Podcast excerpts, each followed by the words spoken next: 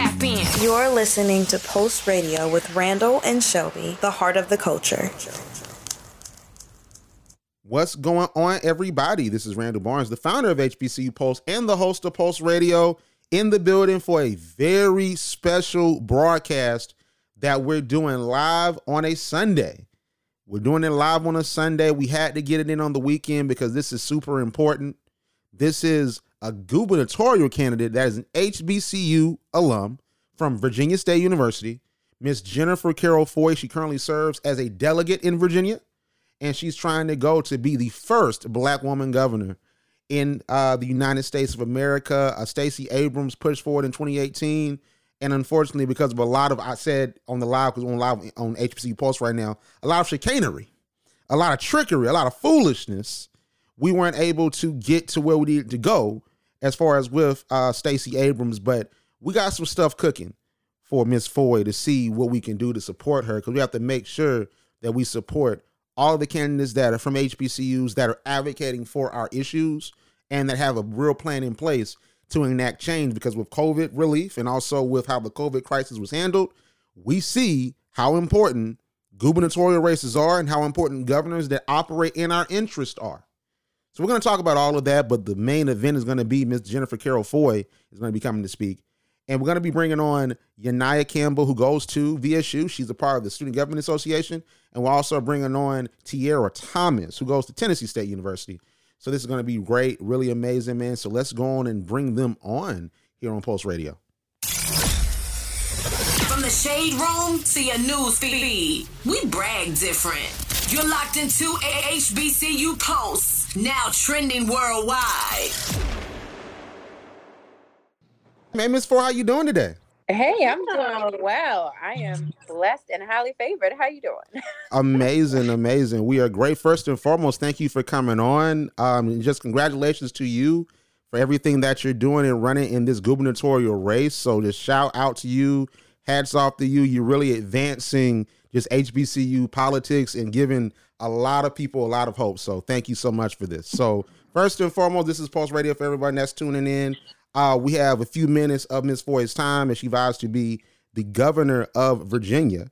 So I have here uh, Yanaya Campbell as well as Tiara Thomas. They are two political minds from HBCU. So what I'm going to do, all right, is I see all this black woman excellence, this black girl magic. I'm just to gonna drive the car tonight, all right? And I'm to let them talk to you and let them steer the interview so we can make it happen. So, Yanaya, going to start us off because we want to know a little bit about your background at your HBCU. So, Yanaya, going to start us off. Good evening, everyone. I am Yanaya Campbell. I currently cur- serve as the student correspondent here at HBCU Pulse. I'm also a student at Virginia State University, where I currently serve in the Student Government Association as the VP of Research and Economic Development. Thank you so much for your time this afternoon, Delegate Jennifer Carroll So, my first question for you today is being a VSU student, I know we are huge Trojan pride and being true to our orange and blue, but I'm sure a lot has changed since you went to school. So, my question to you is How was your experience at VSU, and why did you choose to get your master's there? Yeah, so thank you all for having me. I really appreciate it. And I appreciate that question. So first I want to say say Hail State. And um, listen, being born and raised right there in Petersburg, Virginia, Virginia State University was always a staple in my community. And there were so many people um, who would come to Petersburg because they went to Virginia State and decided to plant roots there.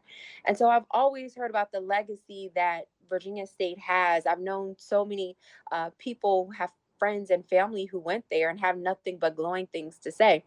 You know, now my parents actually my mom went to Virginia State University as well, and she has some stories about when there was no air conditioning.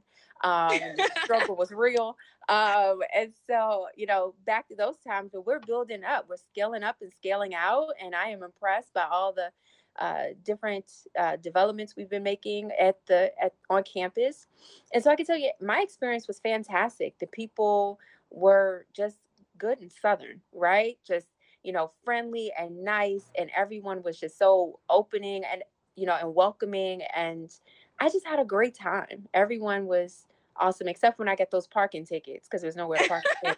uh, but yeah, so we had to do of that. But besides that, you know, I have to say it was absolutely amazing. That is fantastic. I'm so happy to hear that. So for 2020, I know it was an amazing year for HBCUs, especially within politics, with uh, the recent uprising in funding, social media exposure. So my question to you is, for your children, can you see them encur- can you see yourself encouraging them to attend HBCUs in the future? Absolutely. So not only did I graduate from Virginia State University with my master's, but then I taught there as well.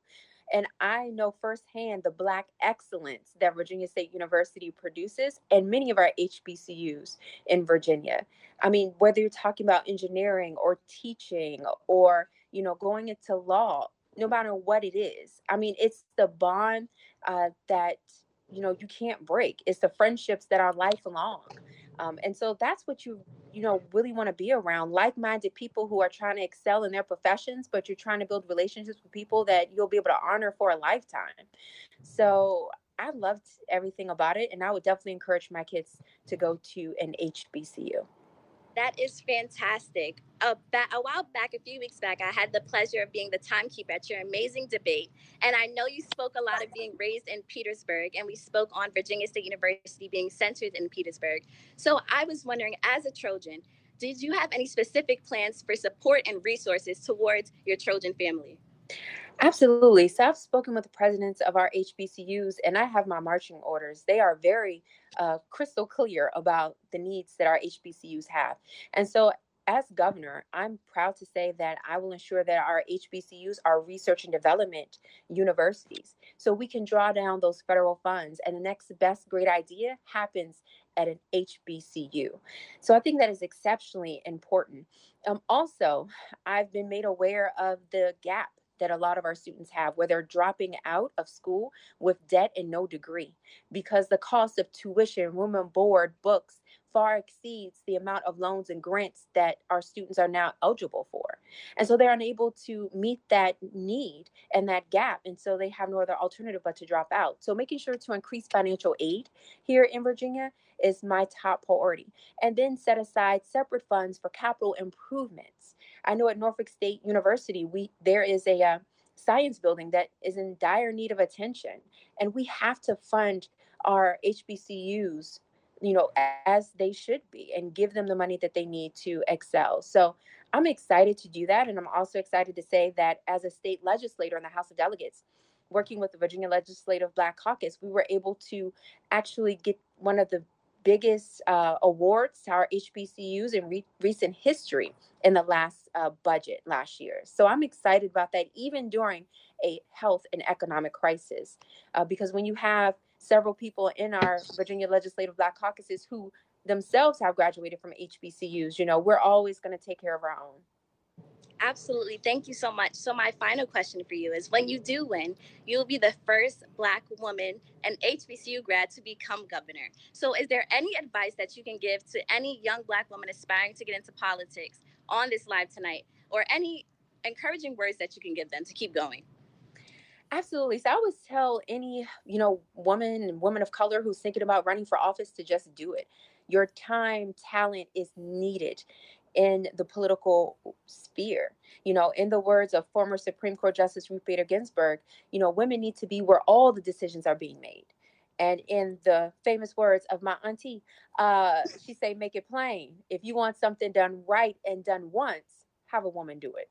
So when I say that there are opportunities that's out there for us when we run, we win, but you have to do the brave thing of putting your name on a ballot, finding a mentor who will help you hit the ground running, um, and then just go for it because there'll never be a perfect time, you know. And these systems and structures aren't built for us. And it's not lost on me, you know, that even now during this campaign, people will try to talk about inevitability, right? And they assume that a person who's already held positions of power will inevitably hold them again. And I know that when people tune in, they see me, a woman with black skin and ambitious ideas trying to be the governor of the former capital of the Confederacy. But I want to be very clear that it was inevitable for a certain type of person to be president until Barack Obama and Shirley Chisholm raised their hands. It was inevitable for only men to go into space until Sally Ride got on that rocket ship. So inevitability only happens and exists if we allow it. That's why we need more women and especially black women to run for office because when we run, we win. Hey, Thank I, you for that amazing answer. I gotta say this: I love black politicians because you always find a way to bring in mama, grandpa, auntie. That's why I love it. Some black politicians, man. Like I, I, I feel, I, feel represented right now. Okay, like cause I, I, know what my parents be telling me. So we're gonna toss to Tiara. So Tiara has, you know, just some questions about you know just your your platform and also you know the power that the governor has that you know we've seen across Georgia and in, in other states and places. So Tiara, go ahead. Hello, I am Tiara Thomas. I'm a rising senior political science major at the Tennessee State University, where I also serve as our student trustee on our board of trustees. And you speak a lot about representation. And I think in this climate that we're in, we're starting to see more Black women doing what we never thought they could do. We're watching history with Vice President Kamala Harris. We witnessed history with Stacey Abrams bringing Georgia to become a blue state. And now we're watching you run as a um, black woman candidate for the governor of Virginia. Like you said, that was the capital of the Confederacy. And I think that is something that's beyond the black girl's wildest dreams. And so I just want to know in reading your agenda, I was looking at how you wanted to depolarize your um, your legis- your legislative um, branch of your your state. And so I just want to know, and while we're in the climate where our political parties are the most polarized post Trump, what do you plan to implement to make sure that that cohesiveness cohesiveness happens between the Democratic Party and the Republican Party in order for your agenda to be fully carried out?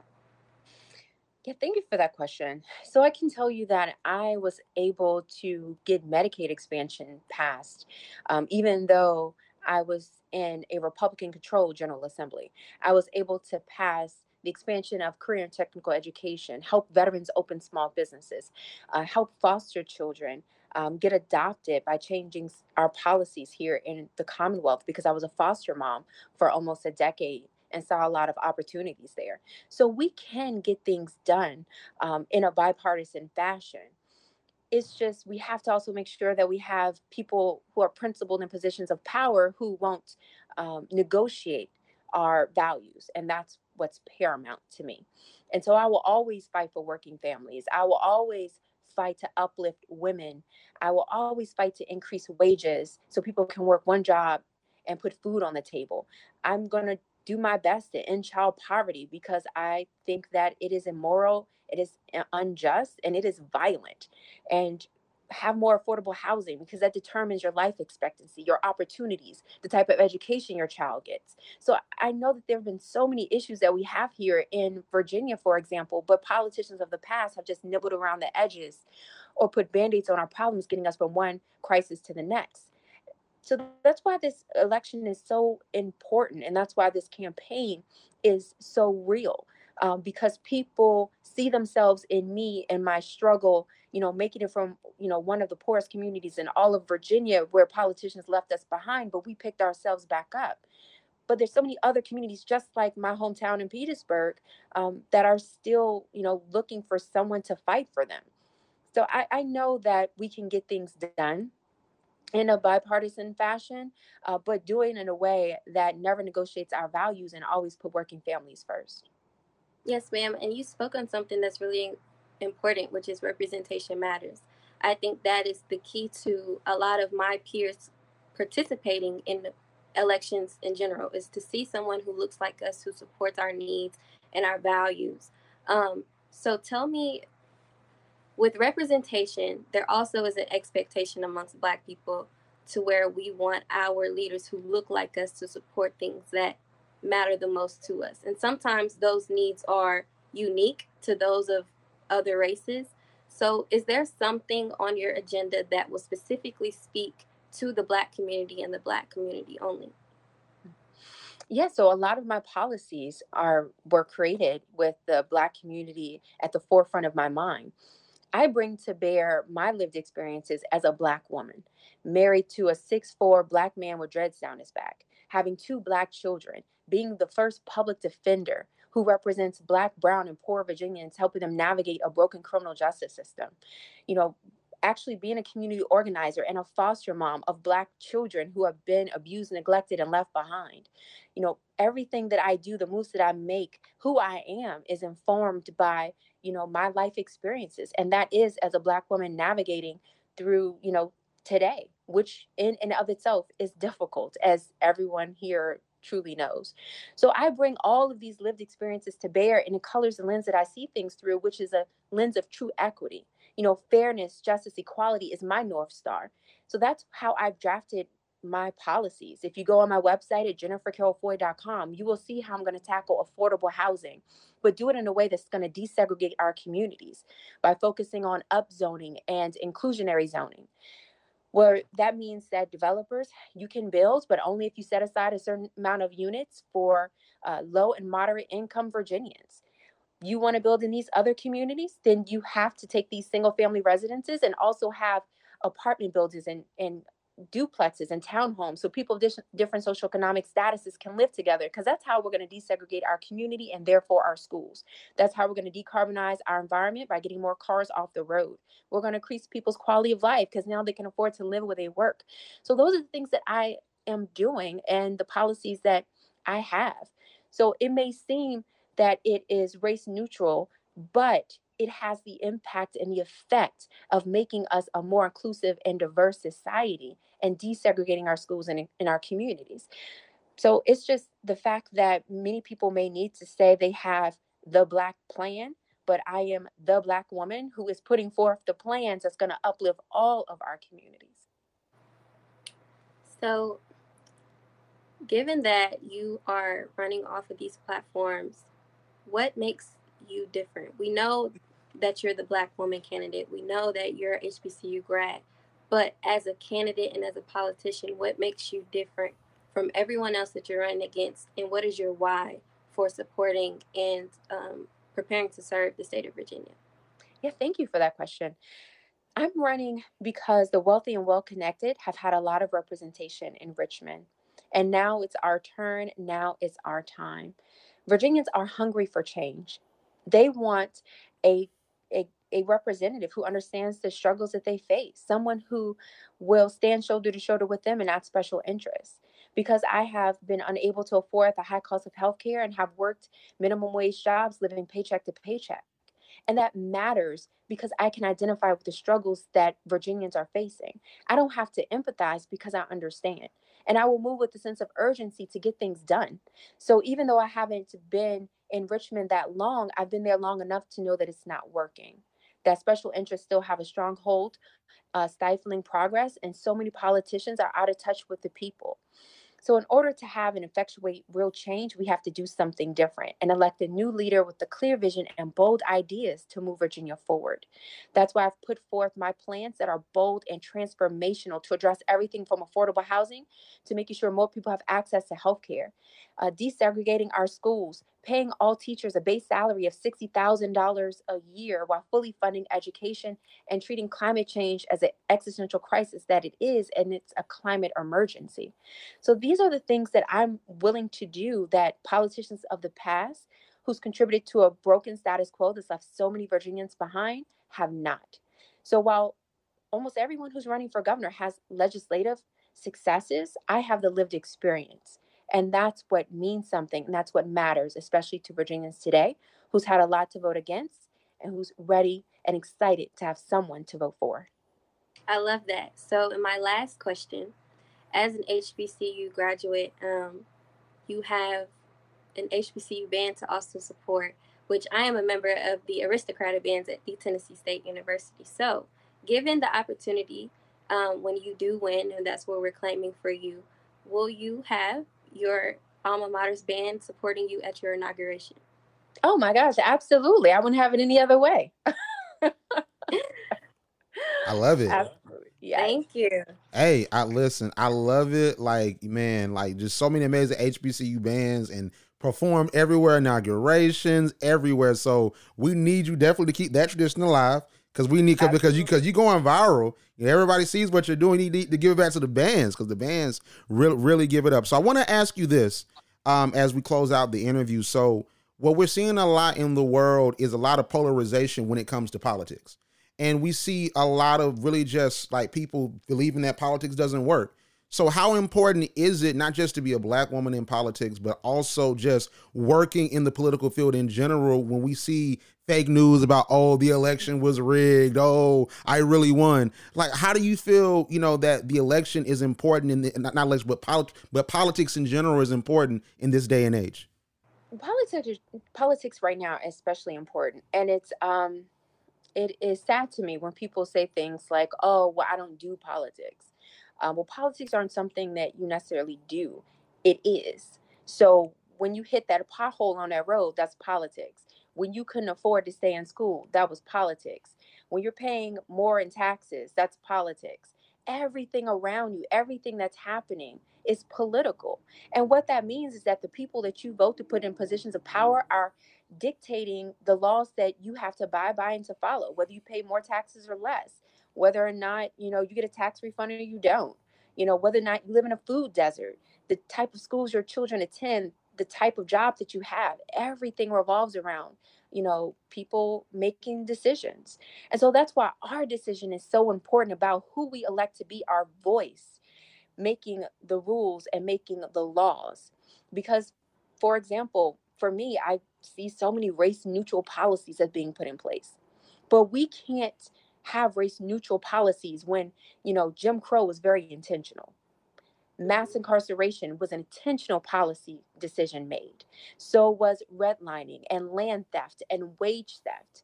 So we have to have intentional anti-racist policies that's going to truly combat, you know, and beat back all of what we've been through for so long and had to endure to cause the inequities in all of our systems in healthcare, education, our environment, and the economy. So those inequities have to be intentionally rooted out to ensure that all of our communities have an opportunity to not just survive, but to actually thrive. And that's why I'm so excited about this campaign. That's why I'm so excited to ask all of you who can vote in Virginia to please vote for Jennifer Carroll Foy on June 8th. I love it. And one of the things I really love that I'm hearing is that a lot of what you're fighting for and a lot of what the policies are centered around is based off your experience. You spoke about it earlier. It's based around your experience of being a black woman that lives in Virginia. But I want to ask you about this because I'm, I'm a media guy. You know, we're on HBCU Pulse Instagram live right now, and I think you're you're doing an amazing job of your social media strategy. Because I I want to say we posted the tweet twice where you said it's been 245 years and America has never had a black woman as governor of any state. Raise your hand if, if you're ready to change that. And a lot of folks were raising their hand in the comments when we initially posted that, and even today. So, what made you make that tweet, and did you expect for it to go as far as it did? Oh, absolutely. I was hoping that it did because sometimes you have to raise awareness. You have to remind people what's at stake. What's going to happen in 45 uh, I'm sorry, 48 hours means something and it, it matters. It's not only to have a historic moment, but it's to change the trajectory of an entire Commonwealth of Virginia, uh, where we need to preserve our majority. We need to keep up with our progressive gains. You know, it's a life or death situation for many people out there. Um, and so this election matters. And representation matters as well. It's hard to be what you can't see. And so many little girls have never seen a black woman lead this this country and they've never seen a black woman lead any state in this nation unless you go outside of our country to see where black women are making it happen. And so why can't we do it here? We can and we will because again, now is our time and now is our turn. I love it. So I'm here in Georgia right now, and I voted uh, for Stacey Abrams in 2018, and I voted for Jon Ossoff, voted for Raphael Warnock. I feel so involved. Okay, I just want to say in Georgia, we're making it happen.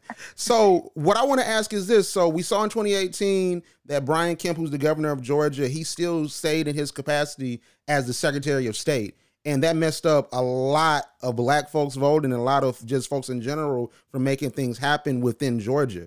And we see so much trickery that's going on as far as in voting laws and also just opposition to getting different voting acts passed in the Congress and the Senate. So as far as, as with your campaign, are you planning for that? Is there a game plan for that to fight against that? So we don't have the unique situation that happened in Georgia where you had uh, the player actually acting as an umpire at the same time, uh, putting his finger on the scale and then knocking the scale over and making sure that he was uh, the winner. Um, but here, what we did have was gerrymandering at its best. And so the Republicans had gerrymandered some districts with surgical precision to the point where the courts ruled that the maps had to be had to be redrawn because we had maps making determinations uh, about who the next electeds were and not voters. so we do now have a you know different way that our maps are going to be drawn by a commission, a redistricting commission, but we still have an issue of voter exhaustion because we have elections every single year here in Virginia. And 2020 took everyone through it. It was exhausting. It was hard fought and it was well won. And thank you to everyone who did everything in Georgia to make it happen. But I can tell you that voter exhaustion is real, donor exhaustion is real. So people are just now tuning in to this Virginia race uh, believe it or not. But it's right on time because we have the messaging, the mobilization, we have the wind to our back, and people are excited about what's going to happen on June 8th. Amazing. So, one thing also for me as we close out this interview uh, is that I'm real big on media. Like for me, I graduated from Fort Valley State University with the media studies degree, and I really study the media in real life. And one thing I see is that oftentimes a lot of diverse voices aren't given a platform until they get to a certain point within their campaign or within their, their political activism. So, do you think that the media has given you a fair shake? And when I say the media, I mean the corporate media. You know, like you have, of course, your local affiliates, but even you know CNN, you know, and different national affiliates, radio shows, radio stations. Like, do you think that you've been given a fair shake and a fair representation from the media? So I say that, you know, I try to be thoughtful about it and say, well, you know, we've had a real busy and crazy 2020 and a real crazy 2021 as well. And so while I would have appreciated, um, you know, more elevation of the issues here in Virginia, the fact that we do have this historic race, we're on the cusp of, you know, having uh, you know a working mom representing working families as a, as a lead executive. Um, i have to say that sometimes you do have some media who falls into the inevitability realm that i was just speaking of a little while ago. Um, they want to believe that the person who's been elected will inevitably be elected again but we know that the polls have gotten it wrong so many times i got off that polar coaster a long time ago because you cannot measure the energy and excitement that's on the ground that people are seeing and feeling, especially with people just tuning into the election. But I'm confident that the right thing will happen on, you know, June 8th and we're going to show this commonwealth, this country and the world something in just a few hours. I love it. So one last question because I, and I ask everybody this to help on Pulse because you know we built such an infrastructure here and I just appreciate you for supporting it you know, and just you and your team just seeing us as a possible political force, and also that that can help you get your message out. So what I saw in 2018, because I got a chance to interview Stacey Abrams at that point, uh, is that I saw her turn into a political star. Um, and I see social media really turning into a front where we really can support politicians. We really can support activists in the community. And I want HBCU Pulse and Pulse our Pulse media outlets to become that. So what can we do, even if I'm in Georgia, even if Tiara's in Tennessee? what can we do to support you and your candidacy? Yes, you can go to jennifercarrollfoy.com um, and you can throw some money at me because I will catch it and I will use it and I would, you know, appreciate it. Um, you can also sign up because we need your time and your talents to ensure that we remind everyone uh, that the elections on June 8th, polls open at 6 a.m., close at 7 p.m and that is only one person deserving and who should be the next governor of Virginia, and that is Jennifer Carroll Foy. Um, and continuing to promote us on social media, on your digital platforms, that is always helpful because when a friend of yours see that you support us, then they'll check us out, and that is always extremely helpful. So all of these things are, you know, the, the best use of time and talent to help our campaign and share our positive vision for Virginia and help us get elected. I love it. And listen, I just got my tax refund too. I'm, I'm, I might give you a little something. I, I, I feel I did my tax for the first time. I'm, I might spend on a historic campaign. Hey man, listen, yeah. listen. I need to spend on something because it's gonna be gone really soon. All right, but outside of that, just you know, just any final words just for the HBCU audience and, and any Virginia students from Norfolk and VSU, you know, or, or, or, or Union that are watching. So, do you have any final words for them? Yeah, and the Norfolk State, I can't leave them. Oh no, Norfolk State, know, love Norfolk yeah. State. Yeah. I have to say, you know, I love you. I love my HBCUs. I love my HBCU graduates. It's just something about you, just the difference in the way you walk, how you carry yourself, and just what you're out there doing and how we are just moving and shaking and changing the world. So I'm excited about this election. I'm excited uh, that we're on the cusp of making this happen. And it's HBCU graduates who are doing it. Miss Kamala Harris, to name just one. I mean, we are just out here. So I need you all to definitely do your part and let's make sure we elevate our positive voices and let's you know help everybody get to where they need to go. So please if you can vote for me vote for me. If not talk to your friends family live in virginia make sure they go vote. They have a plan bring a friend and let's get this done on june 8th jennifer carroll foy for governor I love it. I love it. Thank you so much. I got one last question because we right on time. We we on perfect time right now. Are you going to come back to HBCU Pulse and, and, and, and talk to us again? You just let me know when and where.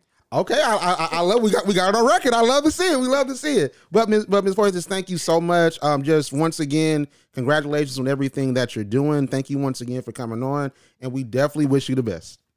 Absolutely. Thank you for having me. All right, talk to you later. Talk to you later. Yeah.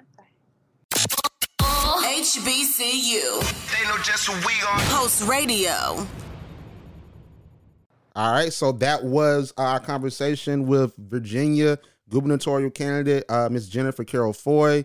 June 8th is going down, so make sure you haven't already vote for her. We need representation here. The live is not over. So if you came from Ms. Jennifer Carroll Foy, I need for y'all to stay here because we're going to talk about some politics. So we have two political minds right here. We have Yanai and Tiara. Amazing interview. Amazing interview. We love to see it, man. Y'all, y'all asking the real questions, man. Y'all asking the tough questions out here. We love to see it. So we, we want to just dive into a couple things real quick and really just have a conversation about, you know, the political spectrum of where we are, you know, um, because I think it's important, you know, we have a vice president that's an HBCU graduate and we have a president, you know, that is a Democrat. And, you know, we have, you know, a slight majority in the Senate and a majority in the House. So we want to have conversations about the importance of politics, right? So I want to start with this because this is something that that that just came out today, and I and I was you know investigating it before we came on. So you know, a slight majority in the Senate. I know you and I we talked about this before. So Joe Manchin, who is a Democratic senator, and he's very bipartisan, right? He's he, he's all big on bipartisanship, and he did an article where he said he was not gonna support the Voting Act, and not because oh well, I would change this, I would change that, just because it, it doesn't have the approval of Republicans, right? And we we heard what uh, Miss Foy said talking about bipartisanship and working with the other side. But I want to just bring this to the forefront because for me, I just feel that that's crazy because you're you're in power. Democrats have power. Republicans, when they have power, they don't play games, as we saw when they had the, the majority of the Senate, the majority of House, and Donald Trump, whatever he was doing in the White House. So I want to start with you, Tiara. So, like, like, what do you think of that? Him pushing bipartisanship instead of supporting his party. What, what do you think about that? I think you have to call a spade a spade. Um, you can't ignore what's going on around the country with all of these voting laws.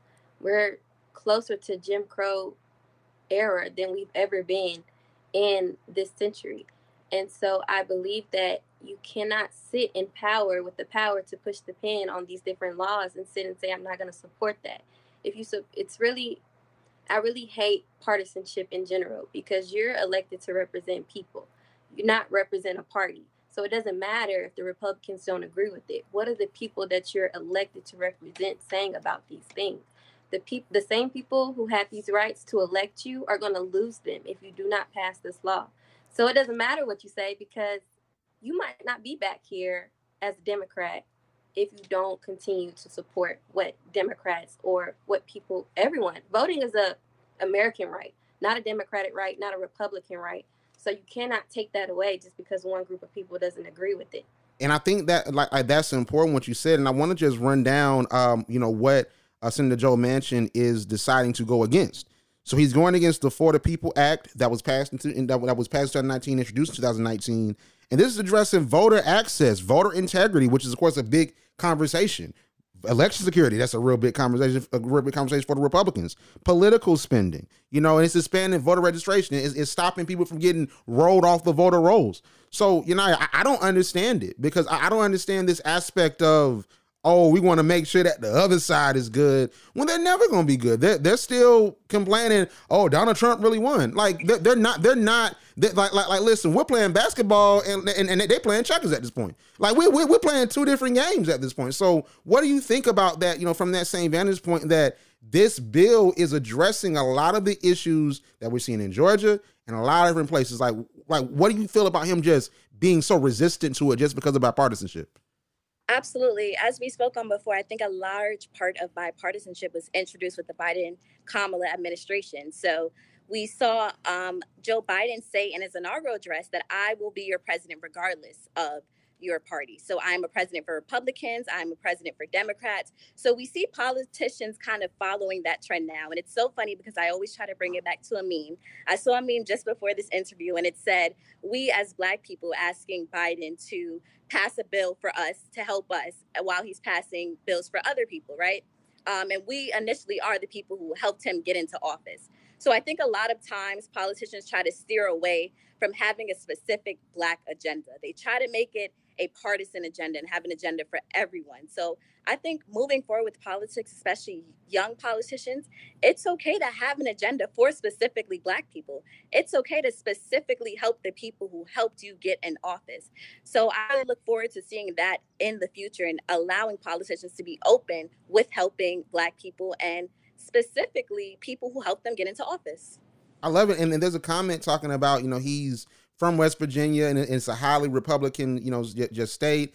And also, you know, he is Democratic representation, essentially what I'm boiling it down to within that comment.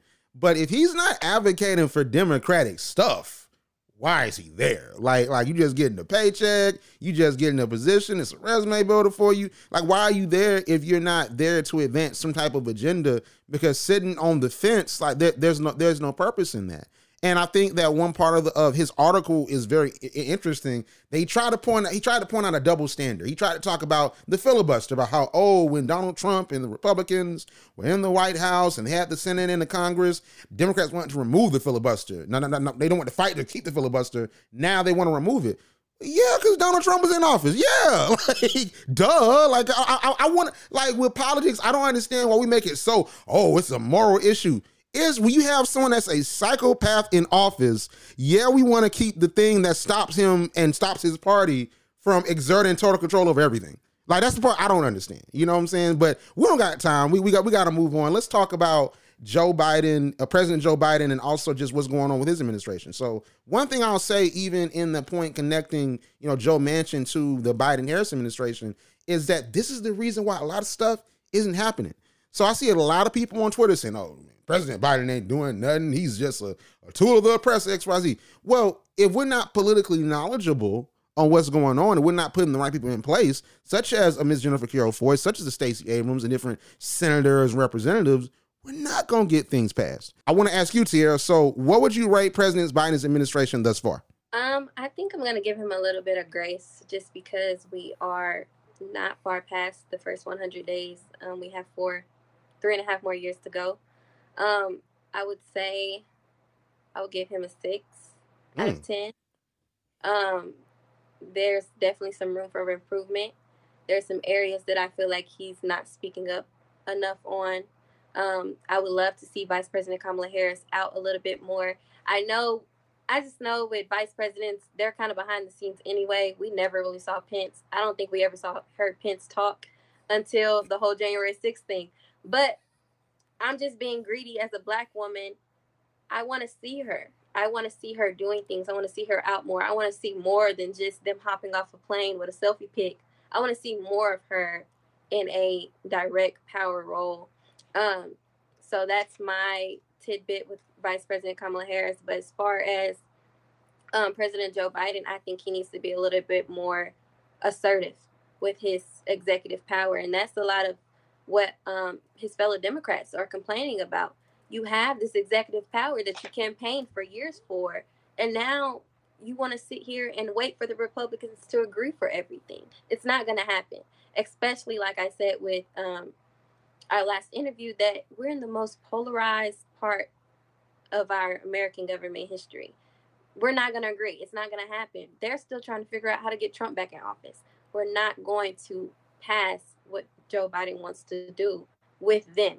We have to figure out a way to get around them and start filling out the things of his agenda that he promised us. So I'm kind of shaky on how some of those things are going to come about um, until he starts being a little bit more assertive with his power. Right. So I, I'll give my my take on it. I believe that I will give him an eight. I'm surprised you gave him a six. You look like you look like a college professor today. So basically, he failed the class. Okay, oh, or oh, he failed the test so far. Midterm, boom, you're done. And I can't give you a grade off of your opinion, but like I need the facts to support it. Oh, like boom, like listen, midterm, listen, you do better, young man. Like at this point, but like how I look at it, you know, I would give him an eight.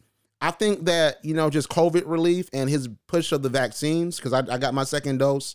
My arm is is currently just feeling funny right now, but I'm not sick yet, or hopefully I don't get sick. But I mean, I like you know just how he was really aggressive as far as the vaccine rollout and also just the aid, the COVID aid, and and I think that he's trying to bring back a level of class to the presidency that we lost and that we haven't seen since Barack, President Barack Obama. So I think that that that's important. You know, I think that we have to look at the elevation of the position, and we have to look at the fact that uh, President Obama said this on Jon Stewart's show, The Daily Show, um, back in I think it was like around this his first term. That was like 2012. He was running, and he told Jon Stewart that politics is a marathon. You know, like it's it, it's not just one thing. It's not just oh boom, I'm in. I'm gonna fix racism. I'm gonna fix everything. Like what I how I look at it as is okay. What we're trying to do here is that we're trying to make small changes so in in in the future long term changes can happen. So I think that you know we have to really give him some leeway, not because oh you know Randall's protecting him, he's going in. No, it's the fact that we have to be patient. I think we want quick fixes to everything, but we have to get to a point where we're truly advocating for what we want and also putting folks in place that can actually help them. Because I'm not rocking with Manchin. But yeah. don't you feel like, in a way, I know you said we want quick fixes to everything, but I feel like our want for quick fixes is validated because we've had politician and president after president who have promised things, especially for the black community, and we're still waiting for those things to happen. So I feel like now in this climate that we're in, where a lot of social justice things are starting to change, we're starting to get more black people in office, our expectations are high because now we have people in office that look like us. Now we have politicians who are more open to the black agenda.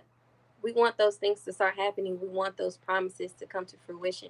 So I feel like, yes, of course, from a political science standpoint, I agree with you that we have to be patient. We still have three and a half more years with him. But from a citizen's point of view and a black person's point of view, I need you to start doing things you told me you're gonna do, and I need that to start happening. Well, that's true, and advocate to me, advocating for that is important, but politics still is a marathon, and I think what is the most important thing is that the president has fiscal power, he has executive power, but we got to get the governors in place. We have to get the mayors in place. We have to get the delegates in place, the congressmen in place. I think that we always go on, okay, boom, we have this president in here. We got this black president. We got this Democratic president. It's not Donald Trump. But it's like you have you have to get everything. You don't you don't just put your shirt on and then walk out. You gotta put your shirt on, gotta put your pants on, your shoes on, and then you walk out. And then for black folks, gotta make sure the fit right. You know what I'm saying? So it's like we gotta make sure we pay attention to detail because we're not just walking out with one thing. We can't just have um, President Joe Biden in the White House and then a Republican Senate that's blocking everything he does and you got Mitch McConnell that's saying like his sole goal is to stop President Joe Biden's agenda. Like that's something where it's like it's it's a longer form process. Now it's things that he should address. We're going to talk about it in one second.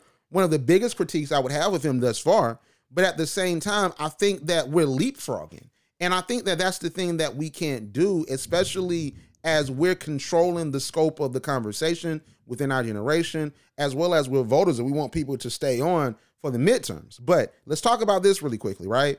So we have, you know, President Biden. One of the things he had promised is that he was gonna, you know, do student loan forgiveness, and that's one thing that I won't give him a ten or nothing like that because yeah, COVID relief is cool, but man, Sallie Mae keep, keep calling my granddad because he was our co-signer. You know what I'm saying? I'm just Sallie Mae like like public or private. I think it's private, but Joe Biden can do something about that too. Help me out, President Biden. But anyway, like I want, I want, I want everybody to get help because I need help. We all need help. So, what do you think just about just his his sort of neglect of student loan forgiveness? Because you had the Democrats in Congress; they were pushing, you know, to do uh, at least fifty k relief, but that hasn't happened, and it wasn't in his relief package. wasn't it wasn't in the bill. So, what do you think about what's going on thus far with him sort of neglecting what he was campaigning on, which was student loan forgiveness? I wouldn't completely call it neglect. Um, I think Joe Biden's, President Joe Biden's push for student loan forgiveness is the same as President Trump's building of the wall. I think we're making small progressions, but nothing's happened yet. Um, and that was the big, the big campaign tool. I'm going to forgive student loan. I'm going to give forgive, forgive student loans, but I, you know, people still have student loans, so they're confused. But um, I think you have to look at some of the many progressions he is making, though. So during this campaign, so Joe Biden, like you said, he did call for um, ten thousand in federal student loan debt for every borrower, and then you know forgiving all the undergraduate student debt accrued by borrowers who attended public colleges or minority-serving nonprofit colleges. So that would affect Fort Valley, Tennessee State, VSU, you know, for, for folks like us, and then expanding the existing public service loan forgiveness program by canceling 10000 a year in student debt for every year a borrower works in a public sector or nonprofit job up to five years. So he addressed it within the campaign, but it was absent from the relief bill. And I think that even within the Congress, them saying 50,000, you know what I'm saying 10,000, it's splitting hairs a bit. And and and, and that, that's the problem I understand where it's like, man, just give us 5,000, give us give us something. You know what I'm saying? Because like this, like, listen, anything to help us get to that end. You know, because we, we knew that President Joe Biden wasn't going to be Bernie Sanders. Bernie Sanders said he canceled everything. He said uh, everything was going to be free. We didn't know how we are going to do it, but everything was going to be free. But at the same time, it's like yeah. we know we know that's not that's not who President Biden is. But at the same time, if if you said all these different things, this was outlined in the platform, we want to see it. Now, one thing that I do think is interesting is that when it comes to college affordability, he's talking about making public college tuition free for students from households earning less than 125,000 a year and increasing Pell Grants. That's a lot of students, and I think that would affect HBCUs a lot, especially with us being reliant on Pell Grants and also just us being largely public institutions that are under that threshold of 125,000 a year. So, you know, as far as this HBCU agenda, especially having someone like, you know, Vice President Kamala Harris, who's a Howard grad, how do you think he's been, you know, maneuvering with HBCUs? Um, I think there's room to put more money into HBCUs before we start making platforms to take money out. Um, I do. I feel like the end goal is college affordability. So let's start giving students more scholarships before we start. Why meet the problem at the end when you could just give them more money to go to school to begin with? Invest more money into these programs. Give HBCUs more funding. Give HBCUs the funding that we're already owed because we're looking at many HBCUs who are owed millions and millions of dollars in funding, mine being one of them. And I know we're going to talk about that later. But there's so many other things that you can do to aid HBCUs and make college affordability happen before you just completely take that money as you will. Like, what do you really grade him? You know, just in gen- not just for one specific issue, but in general. What's your grade for him for this? I Absolutely. Um, as Tiara said, I really wanted to see a lot of Vice President Harris and not just the selfie, but policies that they put in impact. And I know we talked a lot in the beginning about um, the student loans issue that a lot of HBCU students wanted to see and the funding that HBCU HBCU students wanted to see. And we didn't see that within the 100 the first 100 days and we didn't see it now. Um, so I guess I'm looking for just progressive policies towards HBCUs and Vice President Harris really looking out for her HBCU family and continuing, again, as we talked about in the last question, to serve the people who helped you get in office.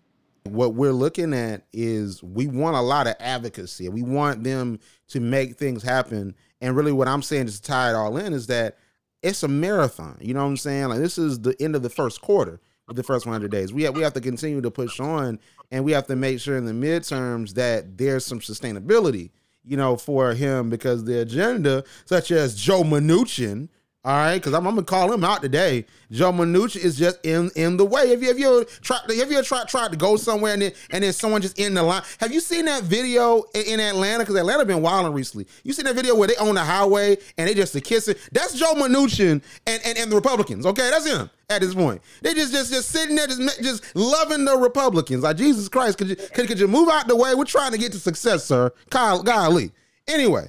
So one thing that, that I, I want to touch on is I want to touch on qualified immunity. So with the George Floyd Policing Act, and also what was a big topic uh, back, you know, when when Derek Chauvin was convicted for the murder of George Floyd, we are talking about qualified immunity. And you know, Tiara and I, you know, we spoke about it just you know in different you know meetings of the minds that we were having, you know, around that time. So Tiara, I want you to explain to us, you know, what qualified immunity is and why it's good or bad or why it needs to go, and in general, like you know, what's the consensus on it? So qualified immunity is one of the big things that um, Republic, sorry, Democrats are pushing for in the um, George Floyd Policing Act. So qualified immunity, immunity is just the alleviance of any crime or um, grievance or anything like that. So basically, if let's say, for example, with George Floyd, if his family wanted to sue, file a class action suit against um, Derek Chauvin, he has qualified immunity. He doesn't have, he won't be tried. He won't be able to be sued. Um, so, you know, we see time and time again that the families of these victims, they get no justice in criminal court. They get no justice for losing their family members. And these officers often walk, keep their jobs, and go on about their lives. So the least that we can do is allow those families to sue for the death of their loved ones. And as of right now, that's not possible. So, eliminating qualified immunity will allow those families to pursue those cases in a civil court. I want to move on because you know um, we're running um, short on time. So I want to talk about this. So let's talk about you know just land grants and what's going on at Tennessee State, what's going on at a lot of various public HBCUs. I can say Fort Valley has had the issue that we're about to raise. But Tennessee State is about to be getting a whole lot of money because a whole lot of funny business has really been going on. All them HBC lawyers, all them AKA lawyers are gonna make sure that Tennessee State get his coin. So what's really going on out here, Tiara? What's what's happening? You the student trustee, what's really going on out here? They're playing us for our money, Rando. Like so, for all of those who don't know, Tennessee State University is one of two land grant institutions. Land grant institutions are those that are founded to promote and teach um, agricultural sciences and mechanic arts. So that's where you get in the United States those A&M universities, your Tennessee State universities, your FAMUs, um, all of those universities who support those arts and those sciences. So with that, the U, um, the United States government matches federal funding one to one. So that means if the federal government is giving Tennessee State $1,000 in funding, that's just a random number um, is giving us a thousand dollars in funding. The federal government matches the state's um, one thousand dollars, so we get two thousand dollars. Well, between Tennessee State University and University of Tennessee, which is the other land grant institution, we have been receiving up until the time President um, Glenda Glover has been in office. We were receiving less than that one-to-one match, while University of Tennessee was receiving four to five times their match. So while we're only getting 500 out of that thousand example number, they were getting five to six thousand dollars to the one thousand dollars they were supposed to get. Now, granted, that's on a smaller scale. We're looking at millions, half of a billion dollars right now. So you can just only imagine the the damage that has done to the advancements of our university. We are looking at think about it, all the things that HBCUs can improve on, housing, um, course curriculum expansion. We're looking at retention and enrollment. All of those things are being hindered, and we're always complaining about our HBCUs don't have this, our HBCUs don't have that. We're owed half a billion dollars. Like there's there's only so much donating and fundraising that we can do to make up for half of a billion dollars that we're owed, and it's ongoing. And that is just an estimate. There's so much more to be investigated with our situation.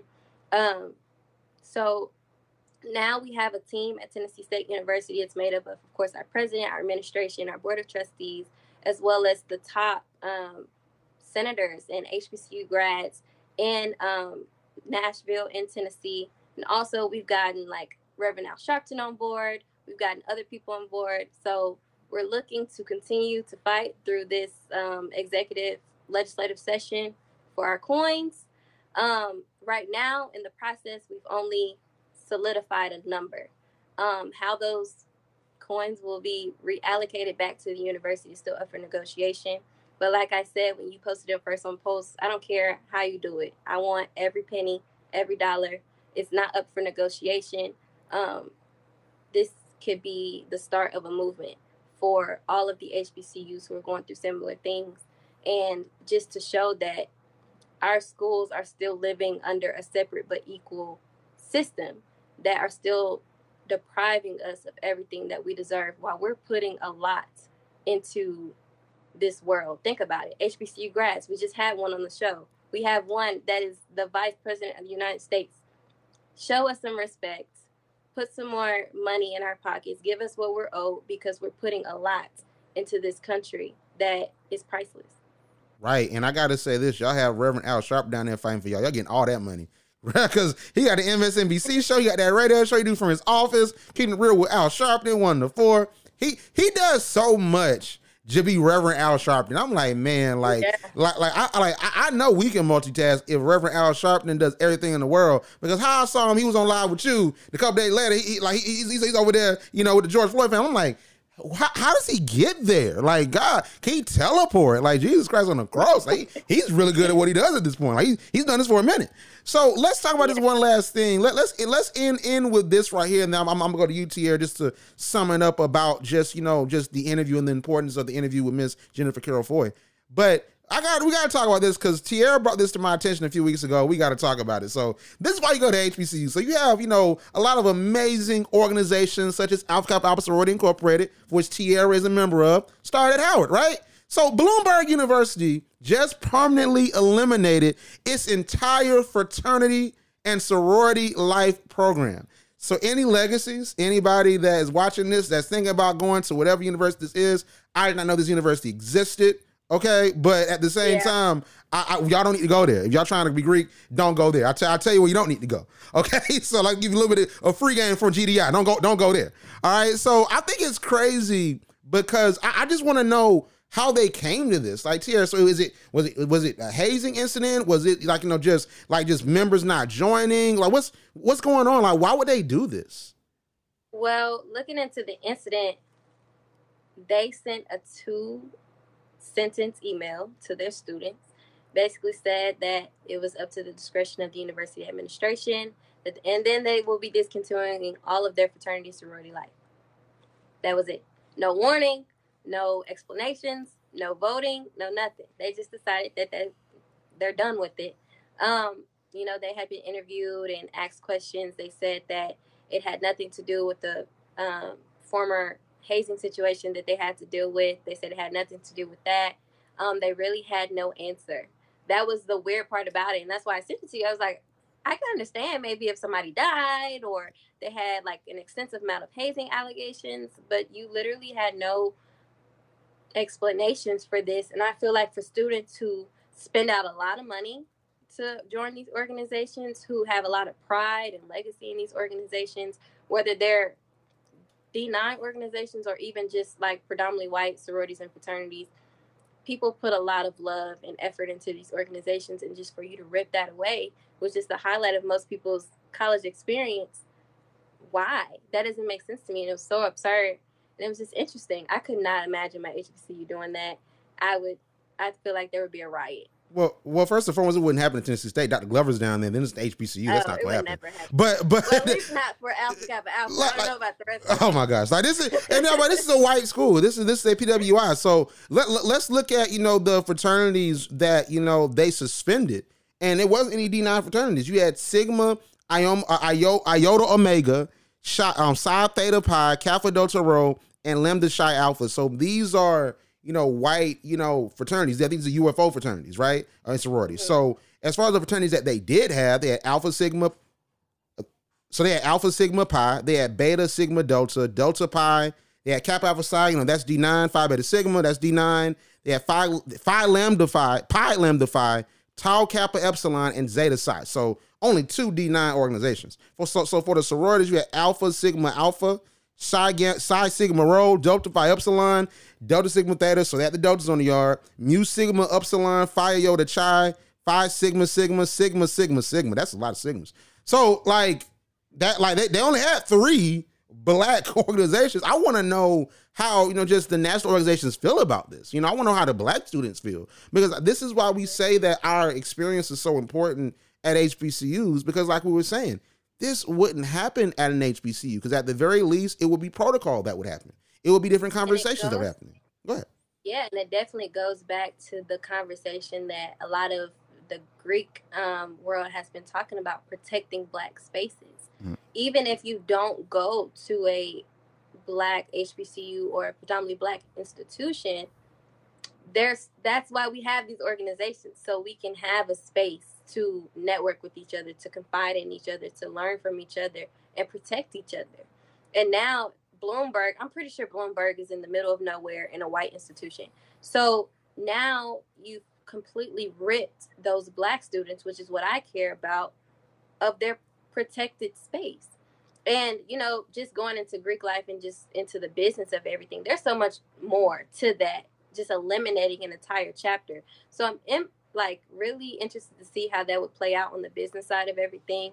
But um, I'm just, like I said, more worried about the the black spaces that have been eliminated on that campus. So. Okay, so I want to fact check you as far as it's in being in the middle of nowhere. So Bloomberg University is in Bloomberg, Bloomsburg, excuse me, Bloomsburg University is in Bloomsburg, Pennsylvania. They have seven thousand students, but unless I'm looking at it wrong, unless this is the wrong, uni- wrong university, wrong town, they they have like a thousand people living there. Well, no, I'm sorry, seventeen thousand eight hundred and fifteen. So you only ten thousand off from the student population. That's a college town if I've ever seen it. That's definitely in the middle of nowhere. Now, like folks in Philadelphia is not going to no Balloonsburg. They're going to Lincoln University of Pennsylvania or Cheyney University. They, yeah. they black folks ain't going there. Okay, so I know folks. Well, that, obviously some did. We had three D nine organizations on campus.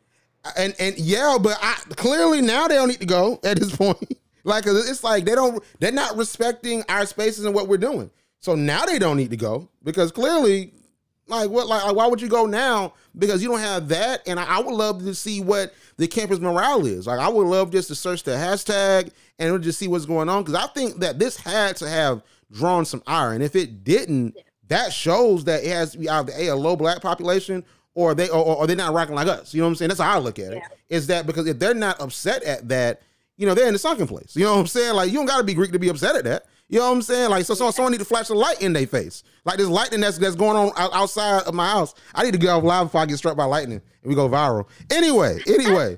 so Yanaya, so let, let, let, us button this up, right? So we we spoke with Miss Jennifer Carroll Foy. Uh, she's a Virginia State University alum and she's running to be uh, governor of Virginia. So you are a current VSU student. You're um, a future politician. So, what does this moment mean to you to be able to interview her and also just her candidacy? What does it mean to you? Absolutely. It means everything to me. Similar to when we spoke um, in January about Vice President Kamala Harris. To have someone in a position where I aspire to be who looks like me, who speaks like me, and specifically who went to an institution that I went to means the world. It shows that it can be done. And I really think Delegate Foy and Vice President Harris for making those spaces and clearing that paveway for young women like myself and Tiara who aspire to get into politics and showing that it can be done and that Black women are here to stay. And again, that we are here to make our presence known. If there's no table for us, similar to Delegate Foy, we'll make a table ourselves. So I am so grateful to her and for you for allowing us to have this interview and allowing us to have this space to actually speak and make it known that Black women are a power force and we are about to break grounds in politics. Let's go on and get out of here. So, Tiara, tell everybody where they can find you. Thank you. So, you can follow me at T Thomas, four S's, two underscores. I love it. I love it. So, Yanaya, where can we find you on social media? Absolutely. You can find me on my this page, my nonprofit page, HBC Youth, and you can also find me on my personal page, Yanaya.Campbell on Instagram. tap, tap, tap in. You're listening to Pulse Radio with Randall and Shelby, the heart of the culture. All right, all right, all right. That is it for us. Thank everyone so much for tuning in. Uh, this was definitely a special moment. Um, this was a, historic moment, no matter what the outcome is. But we expect for the outcome for uh, Ms. Foy to be amazing. Uh, she's going for uh, the primary election, so we're gonna uh, see what's happening. June June the eighth is when you know things go down, and we're looking at you know to see what uh, what happens with things you know moving forward. But uh, one thing I want Pulse Media to be, you know, HBC Pulse, a Queen series, and also Pulse Radio, is I want us to be a political force. I don't want us to be just a repost page. I don't want us to just look at probates and all these different things. We want to be the duality of millennial life. We want to have have that duality, but we want to be taken seriously. Like on my wish list, I want to interview Senator Raphael Warnock, have Tiara and Yanaya interview Senator Raphael Warnock, Senator Jon Ossoff, uh, Miss Keisha Lance Bottoms that you know is deciding not to run for a second term for mayor, uh, Miss Stacey Abrams that we're looking to have her run for governor against Brian Kemp to get that win back. So we want for HBCU Pulse specifically, but also every branch of our Pulse Media brands to really advocate for the students that we serve, but also not just HBCU students, we want to advocate for folks in our age range and also for future politicians and future leaders, such as Tiara, such as Yanaya. So I just appreciate everybody for tuning in. We had an amazing crowd on Instagram Live for HBCU Pulse, and we have a lot more amazing things that are happening that I cannot wait uh, to discuss with you guys moving forward. But outside of that, that is it for us. Thank you guys so much for tuning in to Pulse Radio, this special edition with Ms. Jennifer Carroll Foy, Tiara Thomas, as well as Janiyah Campbell. And as always, we'll see you on the other side. HBCUs are more than a trend. We're forever a part of the culture. We can show you better than we can tell you. A Queen series and HBCU Pulse has you on lock. From Royal Court to Greek life, sports and campaigns to graduation. We are the number one outlet for HBCU students. Make sure to tap in and learn more at hbcupulse.com. .com. .com. .com.